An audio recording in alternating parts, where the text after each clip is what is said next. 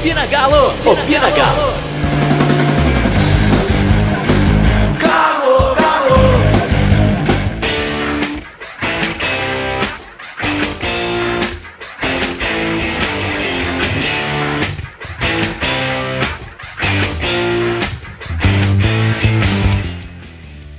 Fala pessoal, está começando mais um episódio do Opina Galo, o episódio número 41 já. E hoje aqui comigo o Rodrigo. Tudo bem, Rodrigo? Opa, e aí, Karine, beleza? Tudo bom? Vitória do Galo, né? Já mais tranquilo. É, dá pra dar uma aliviada. E também tem estreia do Lucas. Tudo bem, Lucas? Se apresenta aí pro pessoal, já que ainda não te conhecemos, né? Nós não, né? Já que tem gente que ainda não te conhece daqui. E aí, pessoal, tudo bem? É prazer aí estar tá, tá participando desse podcast. Espero que sejam várias participações aí, espero. E, bom, eu sempre fui um curioso aí sobre tática, mais sobre tática mesmo no, Twitter. E estou há uns praticamente 10 anos no Twitter já, e sempre buscando aprender alguma coisa ou outra e hoje a gente vai tentar aqui falar alguma vez sobre tática, alguma coisa do tipo. Obrigado aí novamente por, por chamar. Então, bora começar falando sobre, brevemente, né, sobre a passagem do Santana, o trabalho dele. É... O que, que você achou, Rodrigo? No, da última vez que você participou, a gente falou meio que superficialmente, e ele ainda era o técnico do Atlético. Hoje, com o ciclo já encerrado, o que, que você achou do trabalho de Santana?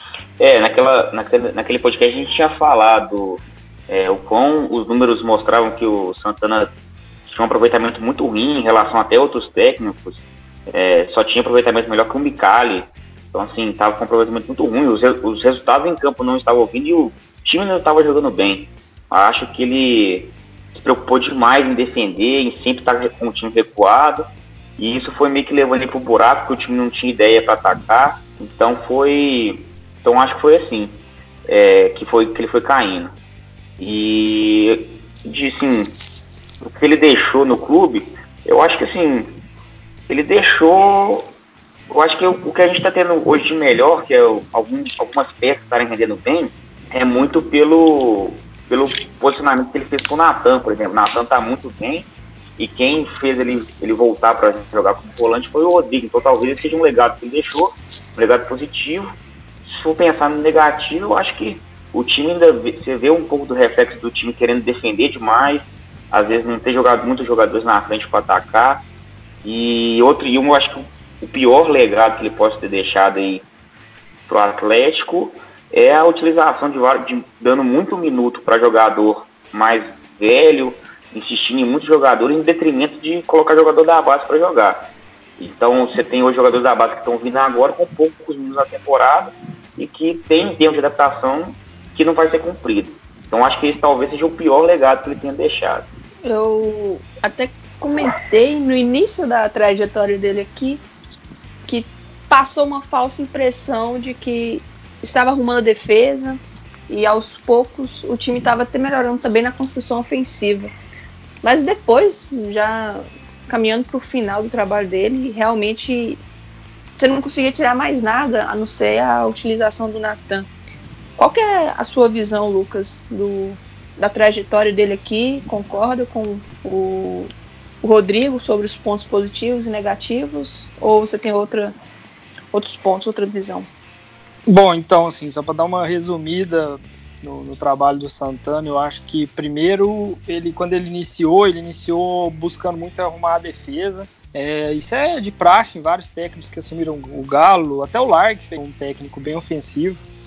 E, e quando ele começou, ele deu uma organização muito bacana. Todo mundo achou que ele conseguiria organizar o time é, para ter um futebol coletivamente é, eficiente. No começo você achava assim, não, ok, ele vai, ele vai conseguir. É, deixar o time minimamente aceitável para competir, para competir. E não foi o que aconteceu.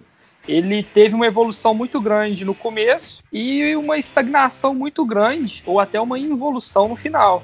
É, eu acredito que é, grande parte do que ele conseguiu conquistar ele foi se perdendo pelo caminho. O, o tempo conseguiu, o tempo dele ao longo do, da, das semanas, ele foi conseguindo perder o trabalho dele, ele mesmo, por falta de experiência, talvez.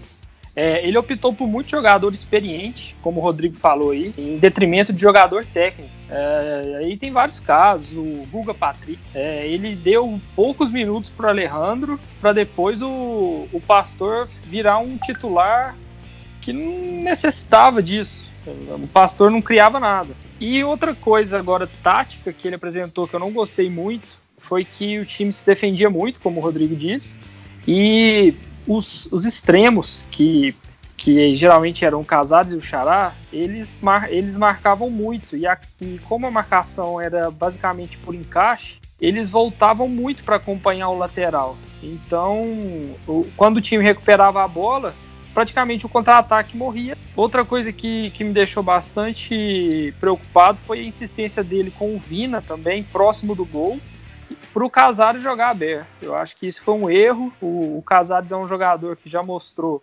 que rende, rende melhor próximo do gol e com menos atribuições defensivas. Basicamente, para mim, foi isso aí, o que, os principais pontos que acabaram minando o trabalho dele. Agora, na gestão do elenco também, ele, ele acabou se perdendo, né? Luan sair, era, começou como titular, depois nem relacionado foi. Aí ele nem relacionado foi para a partida de ida da semifinal da Sul-Americana e na volta ele foi titular. Foi uma coisa assim que, que me deixou um pouco triste, porque eu imaginei que pelo menos na gestão do elenco ele seria bom. E foi isso. E saiu o Santana, entrou o Mancini. O que vocês acharam da escolha pelo nome dele, antes mesmo da gente começar a falar do trabalho, do que a gente tem visto do time? Sobre a escolha, o que vocês acharam? É, sobre a escolha do Mancini, eu acredito que não foi nada pensando em alguma é, implementação de um modelo, uma mudança de estilo de jogar. Eu acho que não foi pensando em longo prazo. Eu acho que foi mais uma troca a lá Campeonato Brasileiro, trocas técnicas no Brasil, que foi para tentar, nesse fim de ano, levantar um anímico do time, é, ter uma mudança de comportamento dos jogadores, porque tem qualidades ali. Então acho que o Rui pensou mais nisso, mais na qualidade, na, na verdade não, na intensidade, mas no comportamento anímico dos jogadores serem alterados, do que propriamente um estilo de jogo, alguma coisa assim. E queiro eu pensar que para ano que vem já estão pensando em algum técnico para fazer esse trabalho de implementação de modelo, de estilo de jogar, e etc, etc. Então acho que foi mais uma, uma tentativa de mudar o comportamento mesmo dos jogadores. É, e eu também acho que foi mais nesse sentido, né? Foi buscando a experiência do Mancini, que fez é, vários e vários trabalhos ruins ao longo dos anos. O único trabalho, assim, vamos dizer, um pouco aceitável foi na Chapecoense, e aí tinha todo aquele aquele clima do, do acidente ter acontecido. Mas ele conseguiu apresentar até uma ideia de jogo no, na Chapecoense, mas foi algo assim que também teve muita irregularidade e ele acabou de. que, se não me engano, e... o diretor era o Rui Costa. Era, eu acho que era. E tirando a questão do Natan, assim, vocês conseguem notar ele aproveitando alguma coisa do Rodrigo Santana? Cara, eu, eu acho que sim. Eu acho que é, o Natan como volante, o, o descobrimento dessa posição, dessa versatilidade dele, o mérito é do Rodrigo Santana. E assim, eu não vejo porque o Mancini não possa utilizar isso no seu time. Não vejo como. Assim, hoje eu não vejo como o Natan sair dessa posição. Ele está muito bem ali. O Natan, ele veio. Quando ele começou, ele era. Ele veio praticamente para ser um, um substituto do Casares, né? Com o Largue. Só que ele nunca conseguiu render ali na posição, né? Uma posição de meia ou meia pela esquerda, mais avançado. Ele, ele nunca conseguiu ser aquele terceiro homem de meio campo ou um ponta, aquele ponta que, que, arma mais o jogo, como o Casares já atuou várias vezes. Eu acredito que o, o Natan, ele é um cara muito técnico, que tem muita capacidade de passe. Ele tem boa capacidade de passe longo, foi assim que ele jogou é, no primeiro jogo, ele, quando ele foi titular aí nessa, nessa, nessa volta dele, que ele, que ele jogou como o primeiro volante e jogou muito bem lançando os laterais espetados. Um passe longo que ninguém conhecia. E isso aí foi um, como o Rodrigo disse, foi uma sacada boa do Santana. E agora ele está jogando como um segundo volante, um segundo homem de meio, às vezes até como primeiro, alternando ali com o Elias. É, e assim, o que, o que aconteceu, eu, eu vejo que foi que fez ele render mais foi ele recuar alguns metros no campo para fugir muito ali do contato, que, que não é o forte dele. Ele não é um cara forte, ele não é um cara forte fisicamente, né? Ele não é um cara que tem uma capacidade de drible muito grande e, e é, mas só que quando ele está recuado ele tem espaço para armar o jogo, ele tem espaço para dar bons passes e seja por isso que ele voltou a render no, no Galo.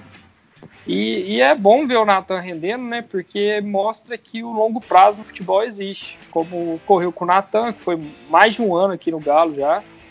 E o Jair também, né? Seis meses para começar a render e render muito bem, no caso do Jair, né?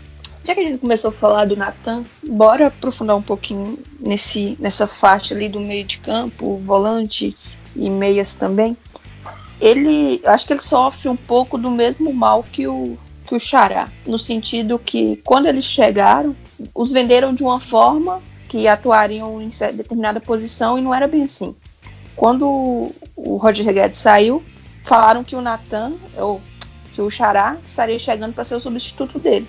Mas o Xará não tinha as características do Roger Guedes, que era mais um segundo atacante, bom na finalização, no drible, essas coisas. E o Xará não. O Xará já, eu vejo ele mais como meio atacante, propriamente dito, assim, que ajuda mais na construção, mas não é aquele exímio finalizador como o Roger Guedes estava sendo e também estava vivendo uma fase iluminada, né, que chutava de qualquer jeito e a bola entrava. E o Natan chegou aqui, o Alexandre Galo falando que ele seria um camisa 10, que ele foi assim, Atlético Paranaense nas seleções de base. E quando ele começou a jogar, a, a crítica em cima dele era justamente isso, porque o camisa 10, teoricamente, o que ele faria? Muitas assistências, muitas enfiadas de bola, gol, essas coisas. E ele não conseguia render. Então, assim, eu acho que foi uma boa sacada, porque ele auxilia bem na saída de bola ali. E tem jogado bem.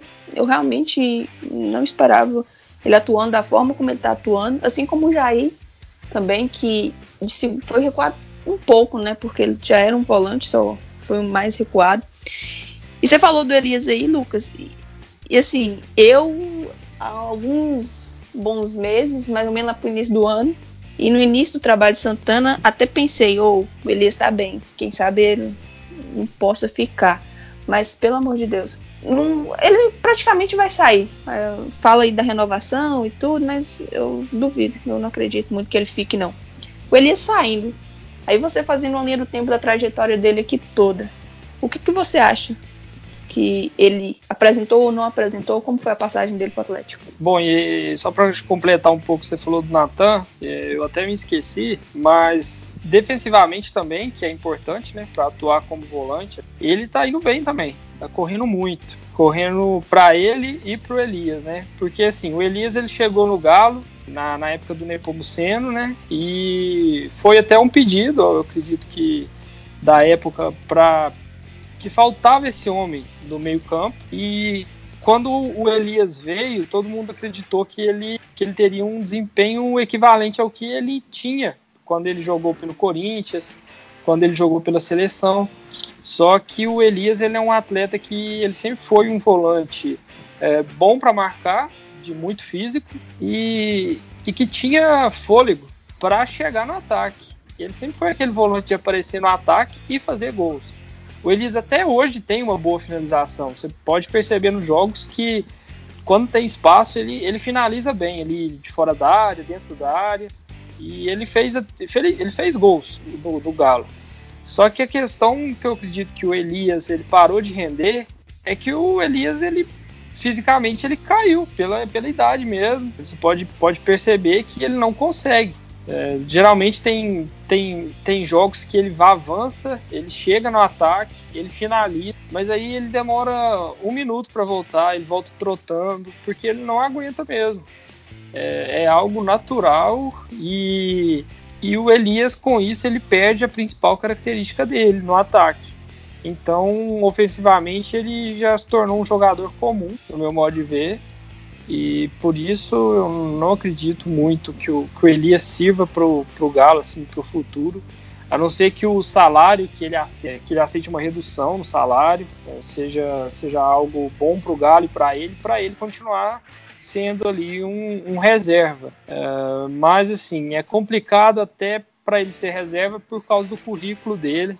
O cara que for titular tem que jogar muita bola, porque sempre vai ter a sombra ali do Elias. E mas vendo aí o, a torcida agora e tudo, eu acredito que o tempo deixou a torcida aprender bastante sobre Elias. E hoje ele não, ele já é uma, uma unanimidade que, que não dá mais para jogar no Galo. Eu observo dessa forma, não sei vocês. É, ele, ele inclusive, a, a melhor fase da carreira dele com o Tite, inclusive eu vi uma entrevista do Tite outro dia, é, bem antiga, acho que 2012, 2011, agora não lembro direito, é, ou foi 2015, não sei, mas acho que foi 2011.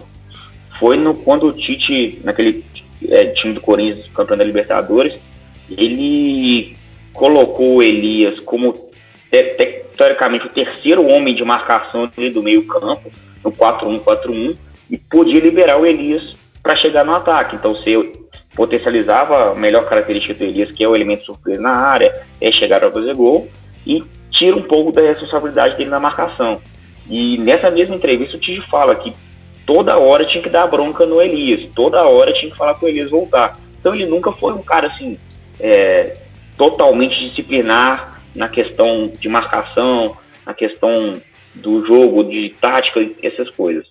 Então assim, é, e, e, minha opinião é que ele não, não tem que renovar. Eu acho que vai ser um erro se renovar. Até o Lucas falou se fosse um salário baixo, mas eu acho que mesmo assim é porque o, o, torcedor, e não só o torcedor, acho que pela entrevista que o Sérgio Câmara fez hoje, quinta-feira, dia 24, é, ele, ele disse que o, o que vai buscar para o ano que vem, para 2020, é a renovação do elenco. Então não faz sentido ficar com um atleta como ele. Se você pensa em renovação, porque, igual o Lucas falou, vai ficar no banco, uma hora que você vai ter que usar, ele pode ser que jogue bem de titular e fica aquela, aquela bola de neve só enchendo, só enchendo de jogador vai fazer isso, então não tem jeito mais. Acho que tem que renovar e não vai, não, não pode renovar com o Elias. Ele, e eu acho que tá. Vou falar. Só, só falar um, detalhe, em 2015 já, há quatro anos atrás, o Elias tá, já não era um garoto, né? O Corinthians conquistou o brasileiro, jogou muito bem. É, foi um dos grandes times da década e o Elias ele não era protagonista do time. É bom que se diga isso que em 2015 o Elias não apresentou um, um bom futebol. É, ali tinha o Renato Augusto, o Jadson jogando muita bola e mais outros jogadores, mas o, o Elias naquele ano lá ficou devendo. Talvez o melhor momento dele aqui foi com aquele primeiro semestre com o Roger Machado. Depois, algumas fases, quando mudava o, o treinador, ele dava uma crescente ali no início do trabalho, depois caía abruptamente. Por que vocês acham que ele deu certo? Vamos dizer assim, ele deu mais certo aqui só com o Roger. Oh, basicamente porque quando o Roger utilizou ele, ele testou várias, vários jeitos do time jogar e o Roger achou uma posição que o Elias ficava confortável. E qual que é essa posição? É, o Elias, é, como a gente falou, é um atleta que é bom para infiltrar, mas ele não, não recompõe tão rápido e com tanta intensidade. Então, o que, que o Roger fez foi é, passar o Elias para a meia direita, né, naquele 4-2-3-1, que ele variava muito ali com o Robinho, Casares, é, Casares por dentro ou por, pela esquerda e o Robinho por dentro ou pela esquerda, ele fazia essas variações, e o Elias ali pela direita. E o Elias conseguia dar profundidade pela direita, ele tem uma noção boa de atacar o espaço, de finalizar na hora certa, de tabelar na hora certa, e foi por isso que ele rendeu bem. O Galo realmente jogou muito bem aquela um período ali de umas 5 a 10 partidas que, que, o desempenho subiu bastante. Se eu não me engano, contra Godoy Cruz, teve um jogo contra o Paraná, final do Mineiro. Foi basicamente ali que, que o Elias começou a. Vamos dizer assim, que o Roger encontrou o time com Elias pela direita. Foi por isso que ele rendeu tanto. As outras vezes agora com os outros técnicos, ele sempre joga por dentro. O Agora esqueci o que eu ia perguntar. Ah, lembrei. Como a gente estava falando dessa questão do meio ali, eu tinha até comentado com o Lucas Rodrigo que quando o Mancini divulgou a escalação contra o jogo contra o CSA. Inicialmente ficou aquela, será que ele vai com três zagueiros? Aí depois ele falou que não, que o Hever ia como volante. Aí eu fiquei pensando, pô, se der errado, vai ser uma daquelas coisas que a gente vai falar típico de professor Pardal. Mas depois o Hever veio se apresentando relativamente bem, principalmente quando ele estava chegando ao ataque, com passe, chute, tudo mais. E na defesa ele pecava um pouquinho quando ele tinha que perseguir o adversário. Qual a análise que você faz da atuação do Hever como volante desde a chegada do Mancini? Pô, eu, sim, eu particularmente eu achei interessante a, a, o Hever como volante. Eu acredito que eu já até tinha discutido isso com alguém sobre a possibilidade de colocar o Hever como volante, dado a, a escassez de qualidade que a gente tem hoje de volante no elenco. É, e depois eu fui pesquisar, ele, ele, chegou a jogar de volante, acho que no Grêmio, no início da carreira dele, chegou a jogar de volante no Grêmio. Eu não sei se o Wagner Mancini sabia disso, eu acho que sabia, porque talvez no Paulista ele também tenha feito essa função. Então, assim, eu acho que ele já tinha essa ideia quando chegou. É, achei interessante, assim, o Hever, o que, que ele agrega ali, é, de volante? É, primeiro, você tem mais uma, uma possibilidade de ganho de bola aérea ali no meio, que você tem dois zagueiros altos, mas se a bola cai ali no meio, teoricamente você precisa de ter um jogador para com físico bom para disputar essa bola, seja no alto ou seja fisicamente ali no chão. Eu acho que isso o Hever agrega bem. E, e também a segunda bola, que é muito importante também, por exemplo, se ela rebater na, na zaga, ter uma outra disputa, disputa, o Hever agrega fisicamente, com altura, para disputar essa segunda bola no alto. E, assim, é, talvez seja até. É, talvez, talvez, ele tenha a melhor qualidade da saída dos volantes que hoje estão à disposição no elenco assim, melhor que o Zé Wellison, melhor que o Jair, ou melhor que o Jair não, melhor que o Zé Wellison, melhor que o Elias. Então, hoje, dos volantes estão disponíveis para o Wagner Mancini, talvez ele tenha a melhor saída de bola que ele. Então, assim, é, ele é um zagueiro, é, mas ele tem qualidade, ele consegue sair jogando, consegue tocar. Até na zaga mesmo ele já fazia um pouco isso, já armava, já jogava, às vezes dava um, um toque a mais para os pontos, ao invés de tocar para o lateral, ele arriscava para os pontos. Isso é precisa, a gente precisa ganhar metros. Então, é, eu acho que a sacada dele foi boa nesse sentido. Não acho que, assim, é, igual você falou, pode perder um pouco de velocidade ali, mas eu prefiro a qualidade que ele tem nessa questão fisicamente, na questão da marcação é, é sem a bola, é, essa segunda bola, o ganho de segunda bola, bora aérea e a qualidade na saída, eu prefiro essa em detrimento de uma velocidade maior de marcação. Acho que tem outros fatores que tem como você compor para minimizar essa perda de velocidade. Ô Lucas, e o que você acha dessa nova função do Hever? E aproveitando, mesmo que o Atlético já estava à frente do marcador, o, o cenário do jogo era outro, se fosse começar. Mas e a entrada do Zé Wellison contra o Santos, quando o Hever saiu? que, que você conseguiu notar também? Se você notou alguma coisa de diferente, se modificou negativamente o time? Bom, a grande questão do Zé Wellison, que, que eu acredito é que ele não tem capacidade nenhuma para jogar quando o time tem a bola. Ele é muito, muito, é, fica muito abaixo. Ele não tem um bom passe. Às vezes ele não, ele não tem nenhum controle de bola necessário para segurar a bola. Assim, falta o básico mesmo para ele né, quando o time tem a bola. E quando o time não tem a bola, ele é um jogador muito bom na marcação. Só que às vezes ele, não sei, ele desliga do jogo ou ele é, toma decisões erradas e, e às vezes ele é até muito imprudente, como, como foi expulso várias vezes esse ano ou quase expulso, como eu acredito naquela partida contra o Santos, naquele 2 a 1 é, ele deu uma entrada muito forte no, no jogador e foi um jogo importantíssimo para o Galo. E isso aí tudo vai, vai minando o jogador e, e ele não tem a capacidade para desempenhar a função. Eu acredito que ele já vinha sendo é, despre, despre, é, como é que fala? É, não tinha confiança do Rodrigo Santana já no final, quando o Rodrigo Santana, é, nos últimos jogos, o Rodrigo Santana nem utilizava ele mais. O nível de atuação dele estava muito baixo, muito abaixo, muito abaixo mesmo do, do que o, a posição pede. E eu acredito que esse ano ele, ele ainda continuou, porque o, o Adilson ele apresentou um nível também muito baixo, por causa dos recorrentes problemas físicos que o Adilson teve. É mais por isso mesmo. E assim, o que, que vocês fazem de análise dos dois jogos do sobre o comando do Mancini, o contra o CSA, o contra o Santos? Se vocês já notaram alguma diferença de um para outro, o que vocês vocês viram?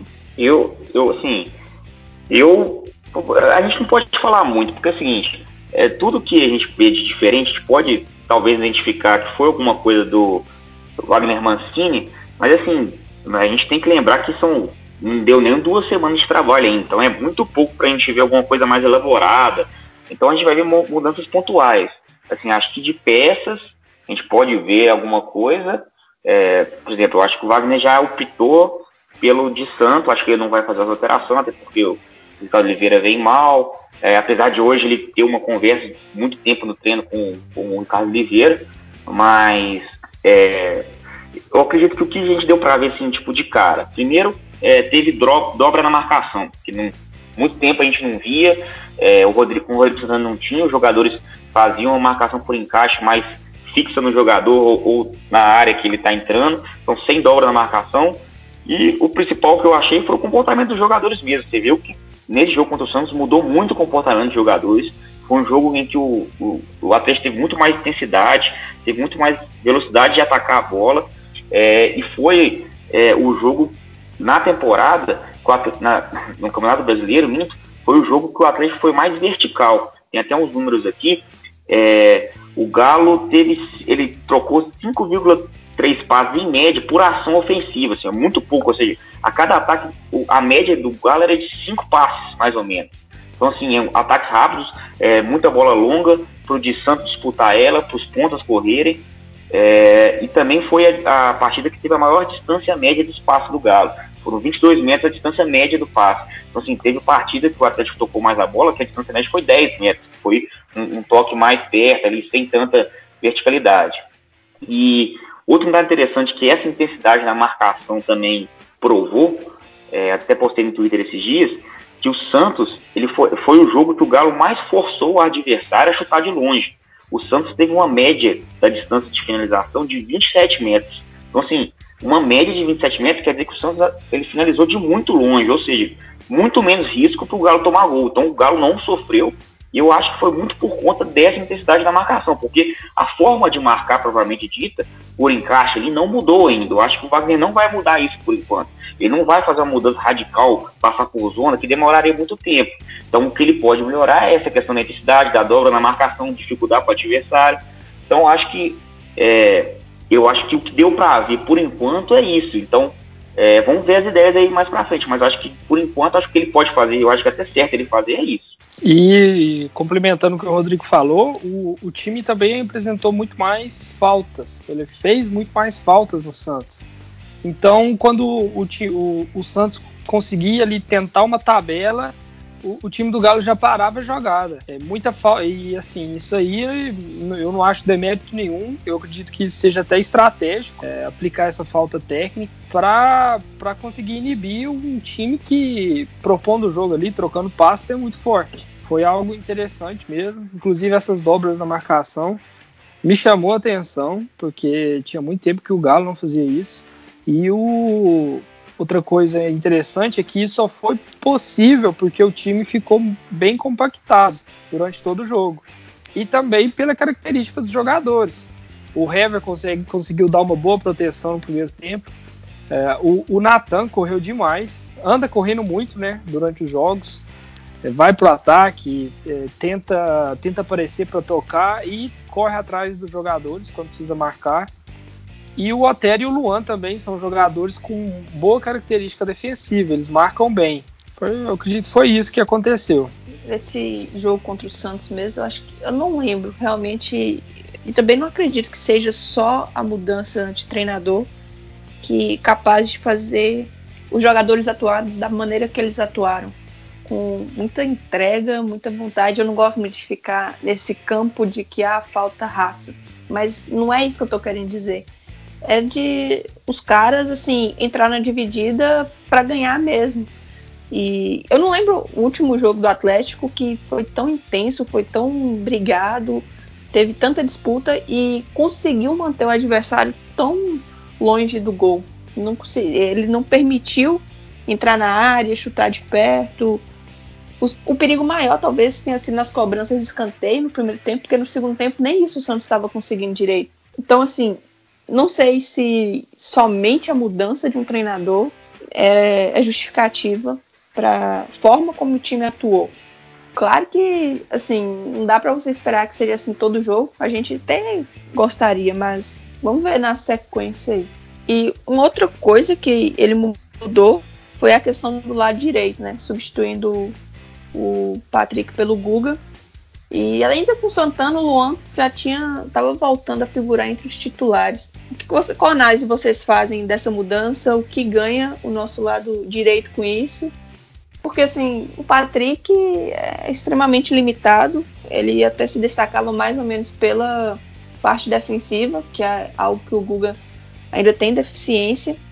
Mas nas últimas partidas, como titular, o Patrick nem defensivamente estava ajudando. Então, o que é que vocês observaram dessa mudança e o que esperam com ela quando essa dupla Guga-Luan estiver mais entrosada? Olha, eu acredito que essa mudança demorou a ser feita assim, do Guga pelo Patrick, do Patrick pelo Guga, porque assim, o Guga, apesar de ter um problema, acho que mais físico na marcação mesmo, a questão mais de, ainda é um, é um pouco franzino, então assim, tem, dependendo do ponta, se ele for mais rápido, se ele tiver um porte físico maior, é difícil do Guga disputar fisicamente com ele ali na, na, na lateral. E também ele é uma coisa que eu acho que é um dos gols mais tomados no Brasil hoje, que é a, bola no segundo pau em cima do lateral direito ou esquerdo e o, e o atacante cabeceando por cima deles. Porque normalmente não são jogadores, laterais não são jogadores altos.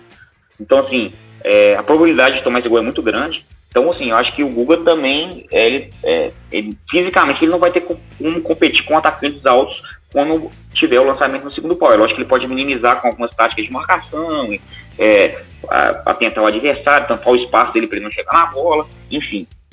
Mas acredito que mesmo assim o Patrick também vinha cometendo essas falhas, então não justificava.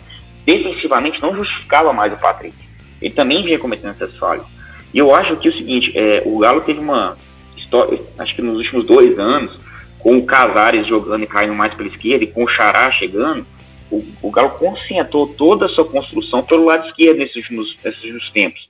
Então, assim, o Galo ficava caindo sempre para esquerda. Casares, Xará, Xará, Fábio Santos, Fábio Santos tem um, um passe melhorzinho, tô, é, tabelando com Xará e Casares. Então, a construção ficava para lado esquerdo.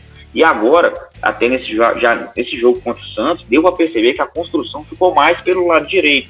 E você, você insere o Luan nesse contexto, que é um jogador intenso que aparece, que dá opção. Ele tem várias falhas principalmente com a bola, questão de lançamento, questão de passe, é, algumas jogadas bem desconcentradas, tipo assim, meio nervoso com a bola, mas que em questão de intensidade da opção do passe, ele é muito bom.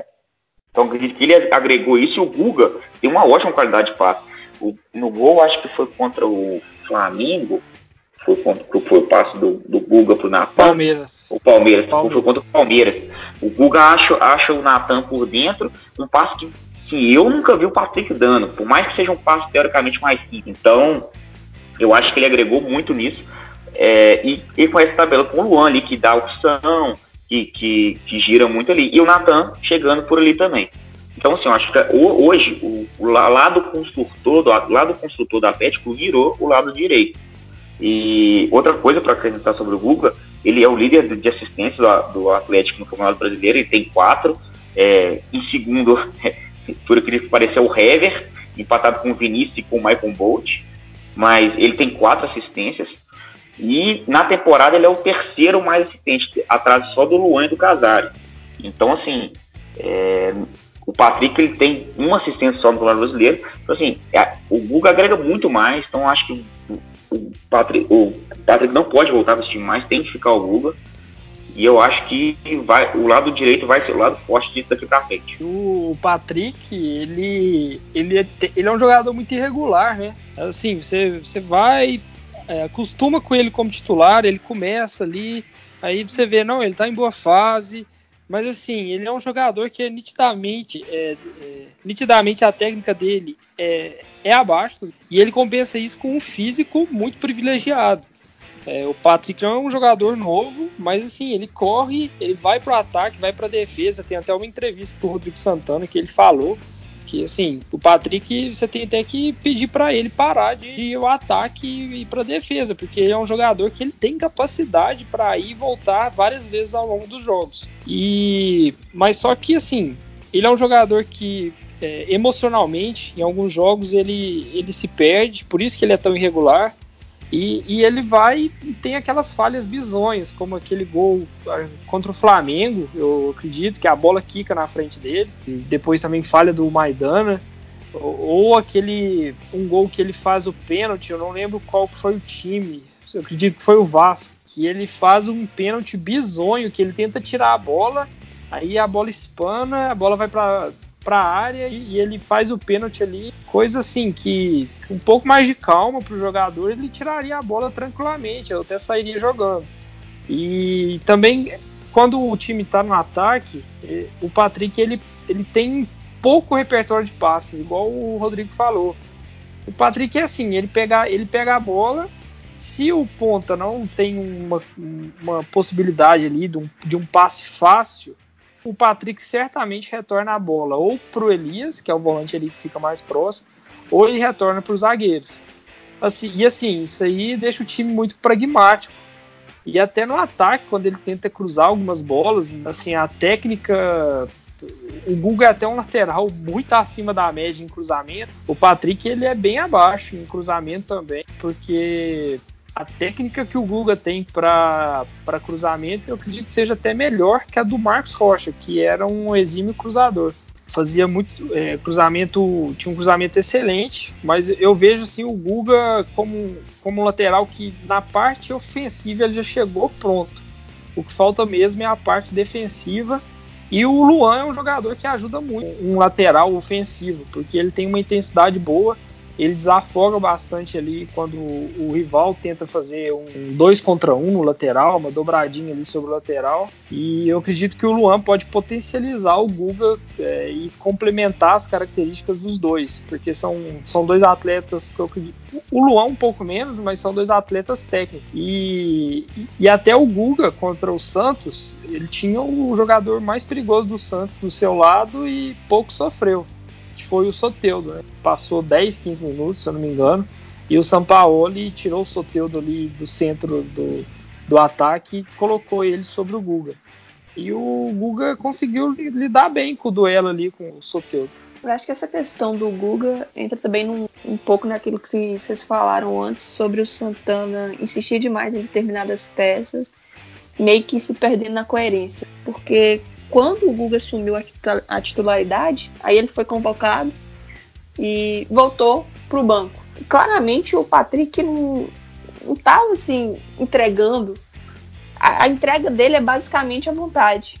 Acerta um lance ou outro, mas para cada lance que ele acerta, quantos que ele não erra. Então, insistência que continuou até o final aí. E agora a gente está vendo alguns bons valores da base é, sendo bastante comentados e alguns parece que já subiram para profissional, outros estão a caminho. E na entrevista de hoje do presidente, ele citou que é, uma das saídas para o Atlético é isso, é utilizar a base. Só que quando o Alejandro passou uma fase ruim, rapidamente foi sacado para voltar com o Ricardo Oliveira, que nada acrescenta. Eu nem acho que o de Santos é um primor de atacante, mas diante das, da fase que os nossos que aqui estavam é, vivendo, ele chegou e parece que é de, é de outro mundo. Não é nem tanto assim. O Marquinhos teve ali, eu acho que dois jogos. Ele entrou contra o Flamengo também. Eu acho que dois jogos e sumiu, não foi mais utilizado. Wagner Mancini justificou falando que notava algumas deficiências nele ainda, em termos de decisão, e que por isso estava trabalhando ele melhor para depois colocar em jogo. Mas o que ele poderia comprometer colocando, por exemplo, no lugar do Bolt? Eu não consigo entender esse tipo de coisa. E para finalizar, né, que já está chegando no final, eu gostaria que vocês falassem um pouco disso, da utilização de peças da base e como vocês acreditam que ela deve ser feita, se vai ser feita, porque teve um jogo recente que não tinha volante e preferiram ficar improvisando do que colocar, subir o Guilherme Castilho, que também é outro que está sendo muito bem falado. E assim, surgem as oportunidades. Aquele jogo mesmo contra o Santos, o Atlético estava ganhando de 2 a 0 o Santos não estava oferecendo perigo. Aí o Mancini me coloca o Bolt ao invés do, do Marquinhos, do Bruninho, qualquer que seja, alguém da base que possa mostrar alguma coisa que o Bolt jogou o quê? Contra o Guarani e o que mais? Entendeu? Então assim, gostaria que vocês falassem um pouco da utilização de peças da base, como vocês veem que eles possam se encaixar no atual time do Atlético. Eu acho, assim, que primeiro, é, não, não é a, Infelizmente, essa não é a hora ideal de lançar eles mesmos. Assim, mas isso não, não quer dizer que isso foi o que é pensado. Eu acho que essa questão do Bolt, por exemplo, faz muito pouco sentido. É, o Marquinhos, ele, ele tem, tem três jogos agora como, é, nesse ano como profissional, mas ele estreou lá em 2017, 2018. É, 2018 foi para a Chape, jogou alguns jogos na Chape, então o profissional não é novidade para ele. Então, acho que ele já está no final dessa parte de transição. O Marquinhos é um cara que já é para o elenco principal para o ano que vem. E não está mais na transição, está no final da transição. Então, assim, eu acho que o, o Michael Bolt não, não acrescentou nada mais que o Marquinhos iria acrescentar naquele, naquele, naquela hora do jogo. Não sei por que o Wagner assim, escolheu isso. Acho que é, é, eu entendo que ele possa ter pensado que preferiu uma experiência naquela hora ali, mas assim, é, a gente precisa desses caras, a gente precisa de intensidade, a gente precisa de gente nova correndo, a gente precisa renovar o elenco. Então tem que colocar esses caras. Quando tá ganhando, quando você vê que o jogo tá um pouco mais controlado e voltava contra o Santos, era para colocar esse menino para deslanchar, para jogar para cima, eles terem a oportunidade de ter espaço. O Galo tá tendo espaço. Então, para um Bruninho, para o Marquinhos da vida, é o, é o ideal, o espaço para fazer a jogada. Eles são jogadores velozes. É, sobre o Guilherme Castilho, ele, eu acho que ele fez jogos profissionais, acho que no, Mirassol, não me lembro, paulista. Ele está no sub-20 do Atlético, mas também é um cara que veio já pensando na transição. É, eu acho que ano que vem, eu acho que o fim desse ano é o limite para ele do sub-20, ele já vai partir profissional. Só que também eu não vejo ele saindo de um jogo do sub-20 agora na quarta finais contra o Vasco e já indo direto para um jogo contra o São Paulo lá no Morumbi. Então, assim, eu não sei o que o Wagner está pensando, mas isso, tinha que ser pensado lá atrás. Inclusive, eu acho que o Rodrigo pecou muito nisso, igual eu falei lá, lá quando eu estava falando do, do trabalho do Rodrigo. Se tivesse colocado esses caras mais atrás, dando minutos, ao invés de dar minutos para o Michael Bolt, por exemplo, o Zé Wellison, é, com certeza você ter outro, outros jogadores mais inseridos no contexto profissional hoje para suprir essas carências do que a gente tem hoje. Então, assim, eu acho que a falha foi não ter inserido esses caras mais cedo.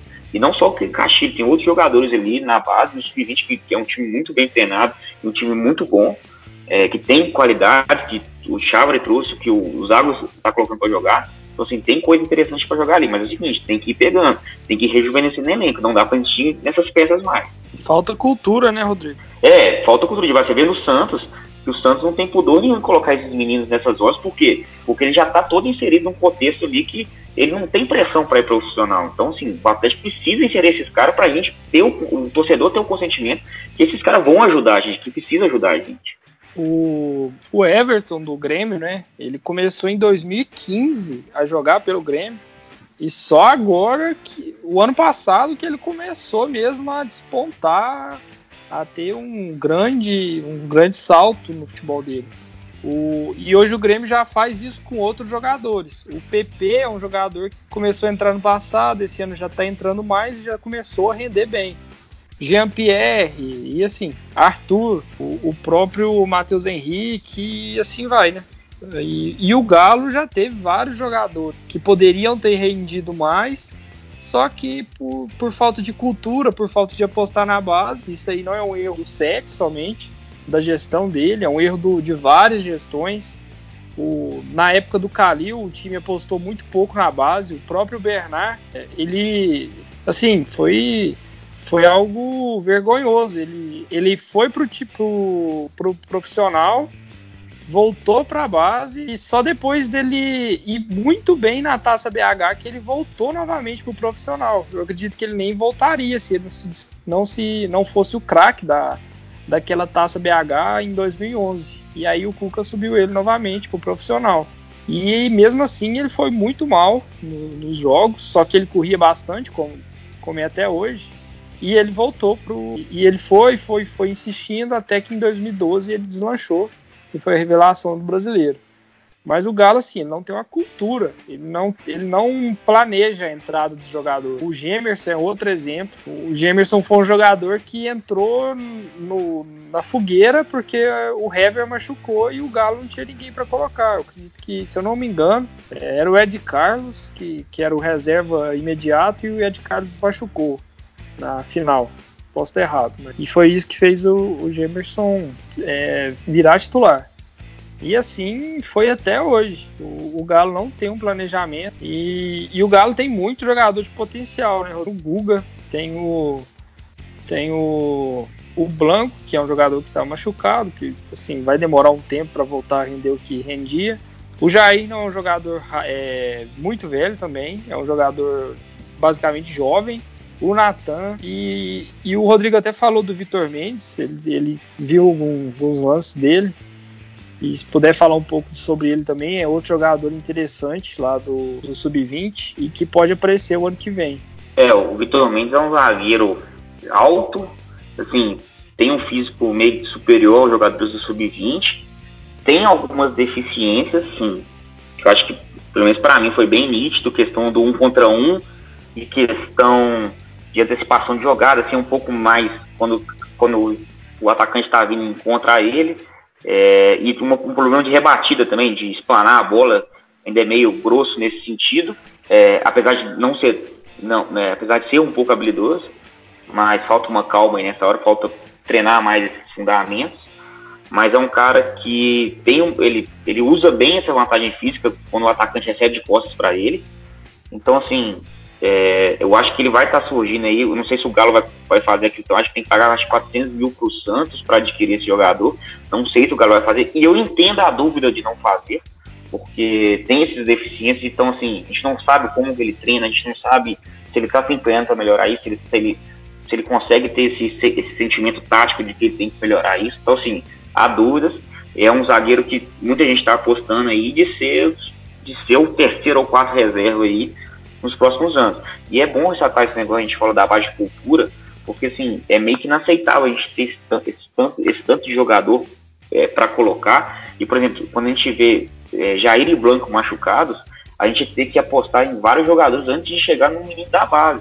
Então, assim, eu acho que no mínimo o terceiro reserva tem que ser um jogador da base. Não tem como a gente uhum. apostar em Zé Wellison, em, em, sim, e não ter um cara da base. Não, é, machucou dois caras, vamos colocar você. Então, assim, eu acho que falta essa cultura também na Atlético, de, os caras estarem no profissional para quando precisar.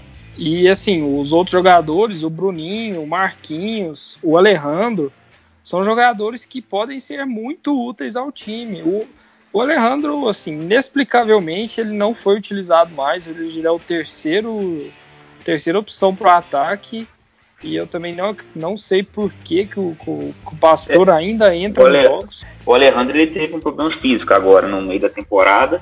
Teve que fazer trabalho é, em mais tempo na cidade do Galo para recuperar o físico. Acho que parece que foi algum problema de, de, de peso mesmo. Eu acho que ele teve que voltar e estava tava mal fisicamente. Eu acho que foi isso que ele perdeu espaço na volta da, hum, Copa, da Copa América. Legal. E, e o Marquinhos, ele é aquele ponta um meia, vamos dizer, que é muito rápido, muito, muito rápido. O físico dele impressiona. Você olha o Bruninho e você vê o Marquinhos, é, é, é tem um disparate ali. Você vê que, que o Marquinhos ele é muito encorpado já. E isso é interessante, porque o jogador geralmente ele sobe sem uma maturação física. É, o próprio o próprio Marcos Rocha sofria muito isso e hoje é um jogador mais experiente com uma maturação física maior que permite a ele é, ter um, uma melhor eficiência durante as partidas. Mas outra coisa que aconteceu, que eu até queria debater com vocês, foi porque o Bruninho jogou um jogo contra o Internacional, ou dois, e saiu. Nunca mais apareceu. O que, que vocês acharam do Bruninho? Contra o Internacional ele foi bem. Aliás, eu, né? ah, eu concordo. Eu gostei muito que eu vi com o Bruninho no, no Internacional. No início do jogo ele quase abriu o placar e depois, dentro, em meio àquele desastre que era o, o time, ele que vinha se destacando, vinha tentando algumas jogadas. Assim, particularmente eu acho ele muito firulento. Ele, eu não acho ele um jogador objetivo. É, guardadas assim as devidas proporções, ele se aproxima mais do, do, que o Giovanni apresenta em campo. É um jogador que consegue Do alguns drible. lances, é, mas não tem o objetivo de ir finalizar, de fazer o gol, de servir o companheiro. Parece que tá ali mais para poder fazer uma jogada bonita do que marcar um gol. Mas acho que isso também entra um, pouco da maturidade, né? O jogador chegou da, pra ele. É, o jogador da base, quando ele entra, ele já. Você percebe, é nítido. Assim, ele é afobado. Ele não é. Ele não pega a bola com naturalidade, ele não toma as melhores decisões sempre por afobação. Mas é, é o que o Rodrigo falou e é o que a gente está batendo na, na tecla, é que a cultura de, de, de ir inserindo esse jogador no, no profissional, nem que seja por pouco tempo, vai fazer ele conseguir a experiência necessária para passar por esses momentos irregulares. né? E eu acho que isso aí é culpa do clube, não é culpa do jogador, nem nada. É isso. A gente vai chegando ao final de mais um episódio do Opina e gostaria de agradecer as participações do Rodrigo. Obrigado, Rodrigo, mais uma vez. Valeu, Karine, tamo junto aí. Com, se Deus quiser, mais participações aí também. E agradecer também a você, Lucas, por participar, tá estreando. Espero mais participações e vocês também falam as redes sociais aí do Galo Estatística. Ô, muito obrigado também. Vamos, vamos fazer mais programas, espero. E assim, sigam lá o Galo Estatística lá no Twitter e no Instagram e o Opina Galo também, para ter um conteúdo diferente, né, sobre o Galo, aquele conteúdo menos passional e mais, mais sobre técnica, tática, essas coisas. Eu acho que é interessante, acho que falta para a torcida do Galo também, para entender mais sobre o futebol. E eu acho que eu acho bem válido essa, essa ideia. E é isso. Fechou? Esperamos vocês na próxima semana e até lá. Opina Galo! Opina Galo!